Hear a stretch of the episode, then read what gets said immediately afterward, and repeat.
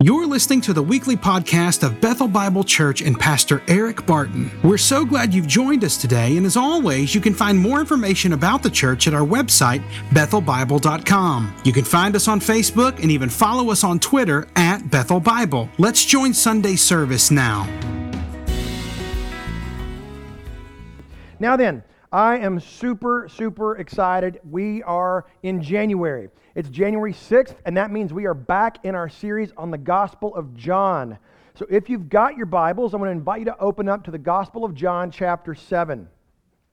Now, I'm going to be totally transparent here and, and level with you. January is the month, I think, that scares me more than any other month of the year. I feel like we get through December with all of the different things we've done and accomplished and been a part of, and different ministries and classes and family stuff and everything in school. And then January hits, and I feel like I'm at the foot of this enormous, steep mountain. And it's like, oh boy, we're starting all over again. It's now January through December, and it's a great deal. And candidly, it can be a bit overwhelming. The weather doesn't help. It can be a bit gray and gloomy and doomy. And if you're anything like me at all, it can sort of be like, huh, I sure wish it was Christmas. But that's a long way away. And so we can, if we're not careful, allow our souls to fall into a little bit of a rut. Having had many, many conversations with many, many of you over email, text, phone call, and in person, I sense that I'm not alone in this that many of us are kind of struggling with oh, okay, it's January, ugh, now what? Well, let me just say, as shepherdly and as pastorally as I possibly can, this is our big idea for the morning. And I have been eager to share it with you because really, this is yet again one of those, one of those sermons in which it's really for me. I get to preach to myself, and you kind of get to sit here and listen to it. But it is from John chapter 7. Our big idea for the morning very simply goes like this Your soul was made for Jesus. Your soul was made for Jesus. Now, that is masterfully important, particularly when we begin to hear all the other little whisper campaigns and the nudges that say, uh, you're just a bag of chemicals and electrical impulses. No, no, no, no, no. Your soul was made for Jesus. Now, just as a way of quick, quick on ramp. We are in the Gospel of John. We started this, if you can believe it, way back early fall of last year. And John has a very clear, distinct point for you reading this gospel. Whereas his epistles are written to the church, to believers, the Gospel of John is largely written to unbelievers so that you will believe. That's the, the, the treatise, the premise, the thesis of his entire gospel is so that you will read it, you will receive it, and you will believe it. That Jesus is the Christ, the Son of the living God. Now, if you're John sitting in Ephesus somewhere in the mid 80s AD, how are you going to build that argument? Well, in the inspiration of the Holy Spirit, John's going to do it masterfully. He's going to begin by telling you that this Jesus, this carpenter from Nazareth, was actually the Logos. It's like he is the incarnation, the personification, the humanization of gravity and light and heat and everything in the universe. It's him. He became a person and he walked among us. And then you're going to demonstrate that He is Creator God. He transforms water to wine. You're going to demonstrate that He is the one whereby people have proximity and connection to God Himself. And so we see Jesus in chapter 2 going and cleaning the temple and saying, It's not about an edifice, it's about a person. It's me. And then we see in chapter 3 Jesus and Nick at night where Jesus tells Nicodemus, unless you're born again, you can't even see the kingdom of God. It is coming upon you. It's not something that you go and seek out, it comes upon you. we learn in chapter 4 through a conversation with a woman at the well that yes, Jesus cares about wealthy Sanhedrin members, but he also cares about the morally derelict and everything in between. In chapter 5, we see that Jesus really begins to upset the apple cart of false religion. And by that I mean every other religion that strives to help people build a little paper mache boat that will carry them to heaven on their works. And Jesus shows up and he pokes his finger in that little paper mache boat, and people lose their minds. because their whole construct of how to have right standing before God, how to spend eternity with Him, is devastated. Jesus heals a paralyzed man on the Sabbath, which takes us then into chapter 6, and we realize that Jesus is Himself the provision from God. He is the bread of life, He is sovereign, He walks on water. And Jesus preaches that megachurch down to about 11 people because he wasn't concerned with the things that we are generally concerned with. And then last time we were in this chapter, we began in chapter 7.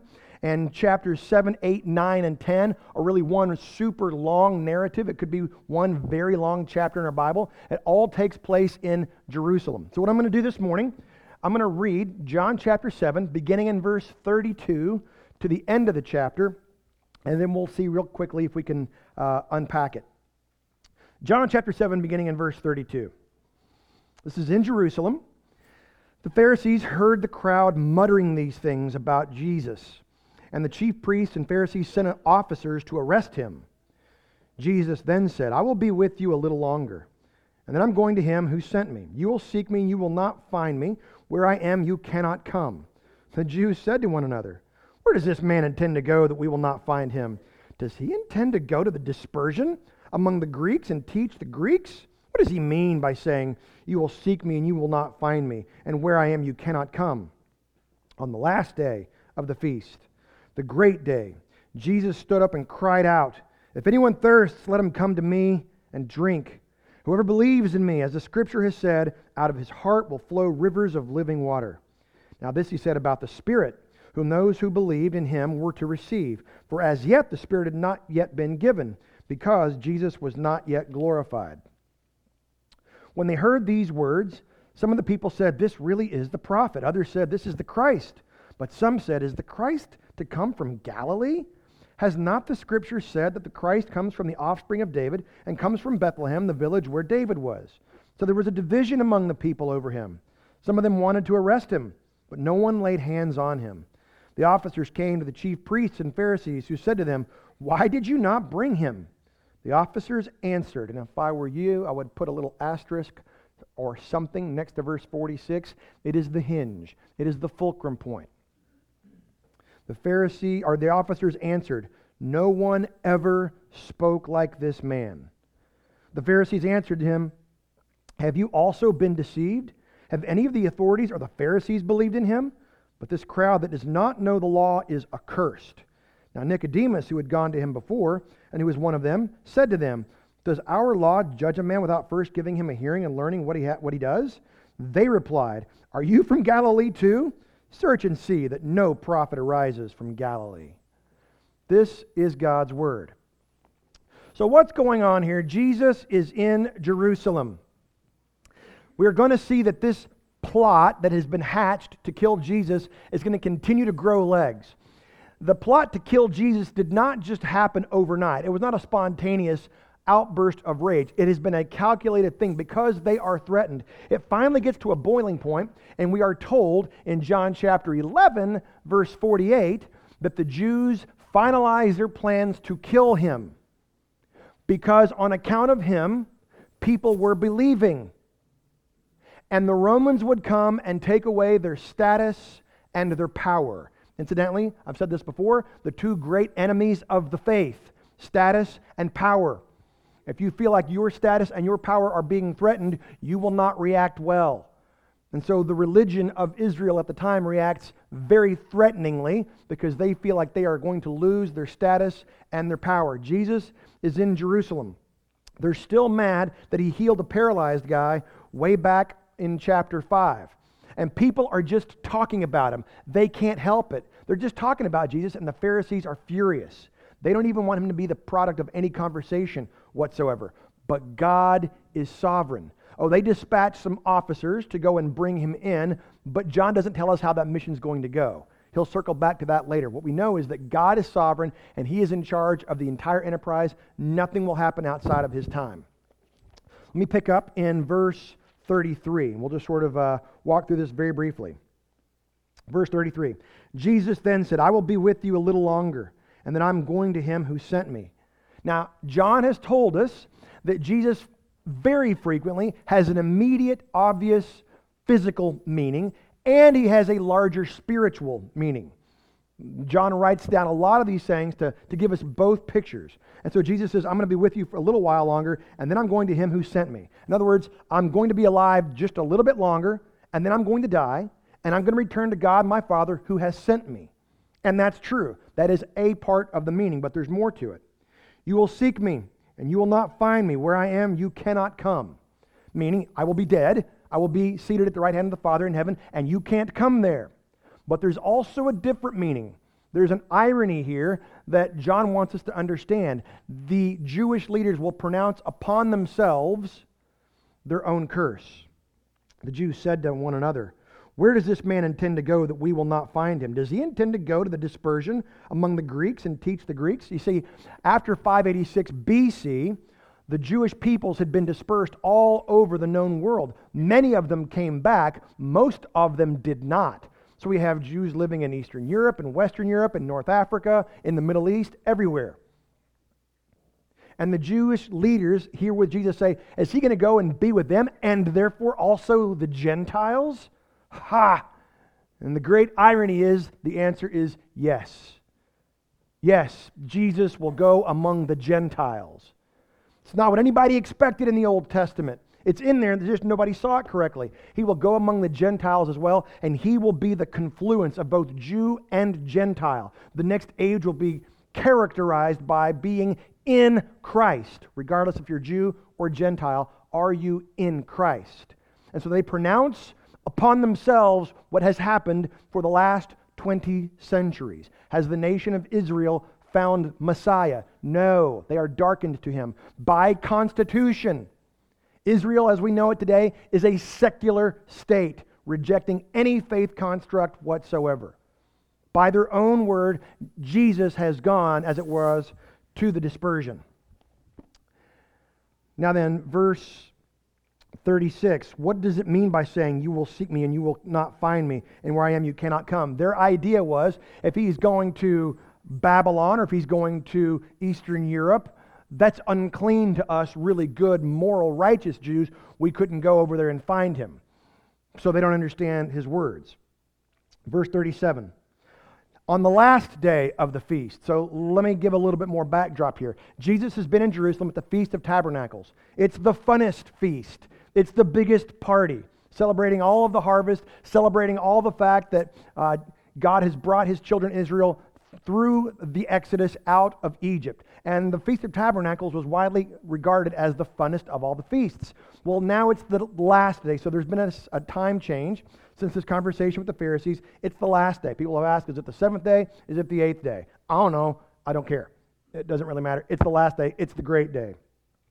The great feast. Jesus stood up and cried out. Now, I wish John had given more information on this because there's an absolute ton that's happening culturally and contextually that John doesn't tell us that we know to be true from other extra biblical historical records. On the Feast of Tabernacles, these people would build little booths, little huts, little tents, and they'd put them on the roofs of their houses and they would live in them, sort of like camping for a week right there at their own home. They would live on their courtyards or on their roofs or in the alleys or in the streets outside. Everybody's living in these little temporary huts, and they would decorate them thus and have all kinds of fun. And every single day, at the time of the morning sacrifice, the priests would go down the mountain of Temple Mount and they would sing the Hallel, the Psalms of Ascent. They would sing it all together, and the people would follow the priests, and the, the temple choirs would follow, and the entire gathering of Jerusalem is singing the Psalms of Ascent together. And they're also chanting over and over again Isaiah 12:3. Isaiah 12:3 says, "With joy you will draw water from the wells of salvation." And they would chant that over and over again. And so the high priests would lead the procession every day, the Feast of Tabernacles, down to the pool of Siloam. Siloam means the sent one. They would go to the pool of the sent one, and he had this big golden pitcher, and he would dip it into the water and they would traipse back up Temple Mount all the way into the temple courtyards. And the people would continue to chant and to sing Isaiah 12:3, with joy you will draw water from the wells of salvation. And they would chant the psalms of ascent. And it was a wonderful, festive, rejoicing mood. They would get up to the altar, and the priest would circle the altar one time for the first day. On the second day, he would circle the altar twice. And then he would stand up next to the altar and he would raise his hands, and the people would shout, Lift up your hands! Or actually, they were Jewish, so it was like, Lift up your hands! Lift up your hands, right? And he would lift up his hands higher and higher. And then the crowd would fall silent. And there'd be this great anticipation as finally the high priest would pour the water out onto the altar. It was to signify, it was to reflect and to remember that God had given the children of Israel water out of a rock in the Exodus, and it was looking forward to that God would provide the rains to provide for their crops and their agriculture. So it was a massive, whipped up, rejoicing, festive kind of an atmosphere. Every person there at the Feast of Tabernacles, in their left hand, they had a sort of a, a wrap of branches that were very fragrant, willow branches, some other twigs that they would wrap together. In their right hand, they had a citrus fruit just to demonstrate the harvest. And they would all wave these things as they were chanting. It smelled good. It sounded good. It was fun. One rabbi wrote If you've never rejoiced at tabernacles, you've never rejoiced. Well, it's the last day, the great day. All of the people follow the high priest. And there's a lot going on here. The high priest is always a Sadducee. The, the Pharisees um, were the law, uh, law keepers, the experts in the Torah. They didn't get along. But at Tabernacles, they all played their parts together. And they all went from Temple Mount down to the Pool of Siloam on the final day. They got the golden laver, they filled it with water, and up they go back to the temple. And the high priest walks around one time two times, three times, four, five, six, seven. And then he stands up and he raises his hands, and the people are chanting and waving all of their things. And they're saying, Lift up your hands, lift up your hands. And as soon as he does, the crowd falls silent. Total silence and anticipation. So, what happens in verse 37 is absolutely shocking in the midst, timed to the second, of that complete silence following the hoop, right before the priest pours out the water, Jesus stood up and cried out. Incidentally, if you have a Jesus that doesn't yell, you don't have Jesus. He was not meek and mild all the time. He flogged folks with whips, and at the most awkward, inopportune times, he shouts to the whole nation. On the last day, right before the water is going to be poured out, Jesus cried out, If anyone thirsts, let him come to me and drink. Can you imagine? Please try, Gentile. Can you imagine the shock and the gasp of the throngs of humanity gathered around when that silence is broken by this Jewish carpenter from Nazareth? Right before the waters poured out to conclude the great feast. If anyone's thirsty, come to me and let him drink. The water's not the point, people. It's me. I'm the bread of life. I am the provision from God Himself. I am the water that all of the Old Testament has been looking forward to way back from the stream that flowed through the Garden of Eden, way back through Psalm 1 that says he will be like a tree planted by a stream of living water, right through Nehemiah 9 that said the streams of water are the rushing spirit of God. Jesus says, It's me. It's me. Well, as you might imagine, that created, created quite a ruckus. Verse 38, he continues Whoever believes in me, as the scripture has said, out of his heart will flow rivers of living water. That is astonishing. What does it mean to be thirsty? What does it mean to have thirst? Well, first of all, what's amazing is Jesus says this water that he offers is free. You don't even have to have Apple Pay. You, it's free. You don't have to walk up and click, it's free. Secondly, human souls have thirst. Yes, physical thirst. Maybe you've been really, really thirsty before, but every human soul also thirsts. I feel it in January, quite candidly. Human souls have thirst. It's like a deep longing that, that something must satisfy and relieve. Just as we were made to drink water, humans were made to drink from God. Jesus is that one who is the satisfaction of drinking from God. So, what does it mean to come and drink? Well, it means that that's what it is to believe. We know that the soul can drink, that that's how it is made, that the soul was made for Jesus and that it is capable of drinking. This is why we sing in How Great Thou Art. Then sings my soul, my Savior God, to thee. Our souls long and they have desperation, and it can be filled. And then Jesus says, He who believes, he who comes out of his, well, our translations say heart. It's actually koilia, out of his intestines, out of his guts, out of his bowels, out of his innards, out of his personal center will flow rivers of living water. Why? Because he will have the river maker indwelling him. Now, this is so pregnant. This is so rich. I wish I could take days to go through this. In Ezekiel chapter 47, we are told of one day Messiah will come and the water will begin to trickle ever so slightly right from the temple, but the, the water will grow. It'll get deeper, it'll get wider, it'll get deeper, it'll get wider, it'll get deeper, it'll get wider until finally it makes its way all the way down to the Dead Sea. And the Dead Sea will come to life. And every known species of fish will live in the Dead Sea because of this life giving water. And Jesus is saying, Yes, but until that happens, in this age, the river of life in this world, it's you. It's you. It's the church. To which everyone went, What? Have you met church people? They're angry. They all vote the same way. They don't like the same kind of restaurants. Really? Yes, yes.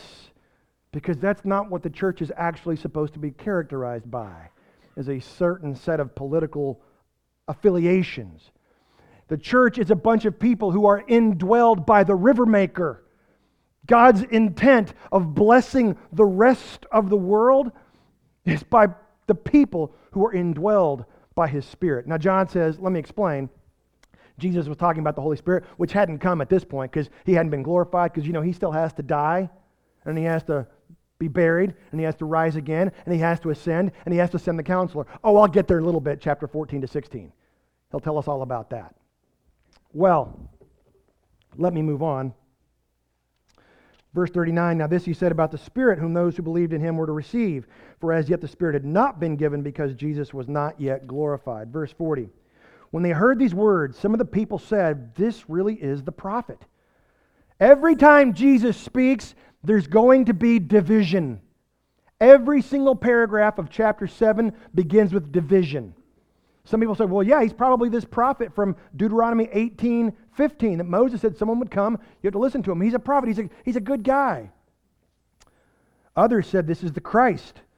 But some said, is the Christ to come from Galilee? because that dude's from Nazareth. Have you been to Nazareth? I mean, seriously, nothing good comes out of Nazareth. So there is division.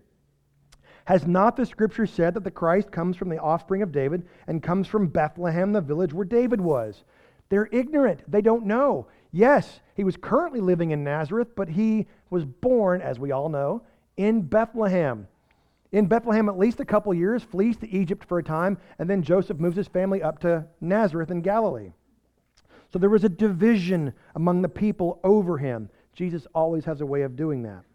Some of them wanted to arrest him, but no one laid hands on him. It was an interruption he, he stopped the normal proceedings, you see, and that was a threat. The officers then came to the chief priests. These are the temple police. These are Jewish Levites who are the swole up priestly class who are allowed to carry arms in the temple courts to keep the peace so that the Romans don't have to get involved. These are tough guys. And they've heard the words of Jesus and they go, uh uh-uh, uh, i am not touching that dude. The officers uh, came to the chief priests and Pharisees said to them, Why did you not bring him? The officers answered, No one ever spoke like this man. It's not that they're impressed, it's that they're frightened. This man makes claims that we can't reconcile. If I have to run the risk of having you Pharisees mad at us or that guy mad at us, no thank you. You can scream and holler all you want. I'm not running afoul of that guy. The Pharisees answered them, Have you also been deceived? And John's going to ask three different groups if they've been deceived. And it's John's way of ironically and cleverly saying, no, actually, the Pharisees, you've been deceived. Have any of the authorities of the Pharisees believed in him? We, we're the smart guys. We haven't believed in him. You guys have lost your minds. But this crowd that does not know the law is accursed. The shocking gall of this statement. The Pharisees standing in the temple courts say, All of these people, they don't know what we know. We are. They are accursed. It would literally be like a pastor standing up on a platform and looking at the entire congregation saying, You don't know what I know. You're all condemned. That's what they say. And it's John's way of saying, actually, the Pharisees were the ones that were accursed. Nicodemus finally pipes up, who had gone to him before, and who was one of them, said to them, Does our law judge a man without first giving him a hearing and learning what he does? He tries to maintain some sort of order. They replied, Are you ignorant? That's actually not in the text, that's my little translation. Are you from Galilee too? They knew he wasn't from Galilee, but that's where the hillbillies were from up in the sticks. Are you from Galilee too? Search and see that no prophet arises from Galilee. Actually, they were doubly wrong. Jonah was from Galilee, and they missed it because they were so angry. And of course, the Christ from up north comes as well. What are we supposed to be doing with all of this passage? We've said that our soul was made for Jesus. Well, let me just give a couple very quick implications for how I think this text lands on us. Number one goes like this Everyone has to decide on Jesus. This is what John is showing us. Everyone has to decide on Jesus. Every single paragraph in chapter 7 begins with a division. You have to make a decision. And by the way, it is philosophically, rationally, logically impossible to simply say that he's a good guy, that he is a swell teacher, he's a nice rabbi, He's a groovy hippie. You have to make a decision. He is, as C.S. Lewis said, either a liar or a lunatic, or he is Lord. And to live in a way in which he is not one of those three things creates a functional madness in your life, and your soul will wither. Everyone has to decide on Jesus. He leaves no room for, for wishy washiness, none whatsoever. And so, to help us decide on Jesus, I'm going to give you 10 quick claims from the Gospel of John. I could give you 100, but just I like top 10 lists to start the year. 10 quick claims that Christ himself makes because of his uniqueness that no one else has ever been like before. 10 quick claims. Number one, Jesus claims to be God. When someone claims to be God, you kind of have to pay attention. I'm sorry, did you say Greg or God? You said God. I wanted you to say Greg. You said God. Okay, like a God? Like, no, no, no, I'm God. Okay, I got to take that one seriously. I got to make a decision about that. Number two, Jesus claims to exist before he was born. That's unique. John chapter 8, before Abraham was, I am. I'm sorry, what's your birthday? Uh, don't have one. I am pre existing eternally. That's a pretty significant, substantial claim. Number three, Jesus claims to come as a shepherd that will die for his sheep. It's a pretty amazing claim. This one who is innocent in thought, word, and deed says he loves his people and he will willingly lay down his life for theirs, even though they are guilty and he is innocent. It's a pretty amazing claim. Number four, Jesus claims to be the only way to God. Jesus is remarkably exclusivistic. I guess if you're going to incarnate, live a perfect, flawless life, hang and die and suffer on a cross, make a way, you are in fact Jacob's ladder, then it's okay for you to say that you are the only way. But it is an absolutely exclusivistic claim. Number five, Jesus claims to be the bread and water that impart eternal life. You will cease to have joy and life abundant if you are not eating and drinking the Son of God. You will never cease to exist. The question is, in what capacity will you exist forever? Number six, Jesus claims that we can do nothing without him. Chapter 15 I am the branch, you are the vine. Apart from me, you can do, well, quite a lot. No, you can do nothing he is the river maker, He is the indwelling spirit. Apart from Him, we're simply spinning our wheels. Uh, number seven, Jesus claims to forgive sin. No other rabbi, no other teacher, no other leader, no other preacher says, by the way, I can forgive your sin. I can wipe it away. I can pay for it, and I will pay the debt. Jesus claims to forgive sin. Number eight, Jesus claims to fulfill the entire law completely. Every jot, every tittle, everything that is reflective of the moral character of God Himself, Jesus did it flawlessly for 33 ish years. He fulfilled the law of God completely. Number nine, Jesus claims to be the one who raises people from the dead. okay, that's a pretty serious claim. If you're the one who can make dead things live, I want you in my life.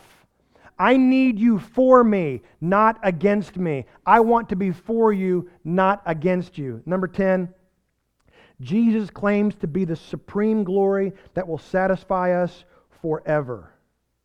It's Him, it's Jesus. He really is the answer. So your soul was made for Jesus. And that means that apart from being fully in Christ, we will always be characterized by thirst. In other words, we'll be, we'll be striving, we'll be seeking, we'll be grasping for something else to try and make us whole, and we will never find it. So let me just say this at the beginning of January. Maybe you're here and you're thirsty with respect to your fitness. And you thought, okay, it's January, time to kick the Doritos and lose a few LBs. Okay? Well, good luck with that. Really. But if you're not starting with Jesus, you will be guilty of will worship and it'll be over before the next playoff game. Maybe you're here in January and you're thirsty with respect to your finances. You just can't quite see how this is going to work out with your job, with whatever else you've spent or, or, or about to have to spend. Let me just tell you come to Him and drink first. Maybe you're here in January and you're thirsty with respect to your relationships, your spouses, your kids, your parents. Let me just say the answer is Jesus. Allow the river maker to dwell up and swell up within you. And your soul will have rest. Maybe you're here in January and you're thirsty with respect to your health. You've gotten that phone call and you're not sure what's next. Talked with many of you these last several weeks, and I know that's where you are. Come to the river maker and drink. Your soul was made for Jesus. And so come and drink all over again, and streams of living water will flow from you. Now, next week, Lord willing, we're going to begin chapter 8. I Have some exciting things to share from chapter 8. I pray that this year, this week, this month starts off with all of us looking to this Jesus who would have the audacity to stand on the last day of the feast and say, Come to me and drink. And so may we all diligently, before our, our heads hit the pillow this evening, beg the Spirit to lead us to come to the Son and drink. Let's pray. Father, we do thank you for your indwelling Spirit. It's a very exciting time to be alive. We don't have to wait for first advent, for it has come. Father, I pray if there's anyone in this room this morning who does not know you, that their soul thirsts, that you would move irresistibly by your Spirit and lead them into a saving knowledge of your Son. For the rest of us, Father, we have uh, allowed distraction, and our souls are thirsty, and we have forgotten that He, our Lord Jesus, is Lord and Savior and King and brother, and desires daily interaction. So help us come to Him and drink all over again. Father, I pray that this body of believers will be characterized as those who have streams of living water flowing from their innards. It would be a blessing to this community because we know that's what you want. So we pray all these things, God, in the power of your Spirit and in the name of Jesus. Amen. Let me ask you to stand for a word of benediction, and then we will be dismissed. This will be from the book of Romans, chapter 15, verse 13. One of my favorite benedictions.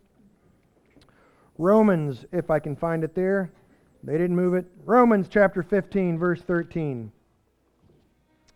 Now may the God of hope fill you with all joy and peace in believing, so that by the power of the Holy Spirit you may abound in hope. God bless you. You're dismissed. Have a great week. thanks again for listening to the podcast today. We hope that you were blessed and encouraged. And if you have any questions or comments, we want you to let us know.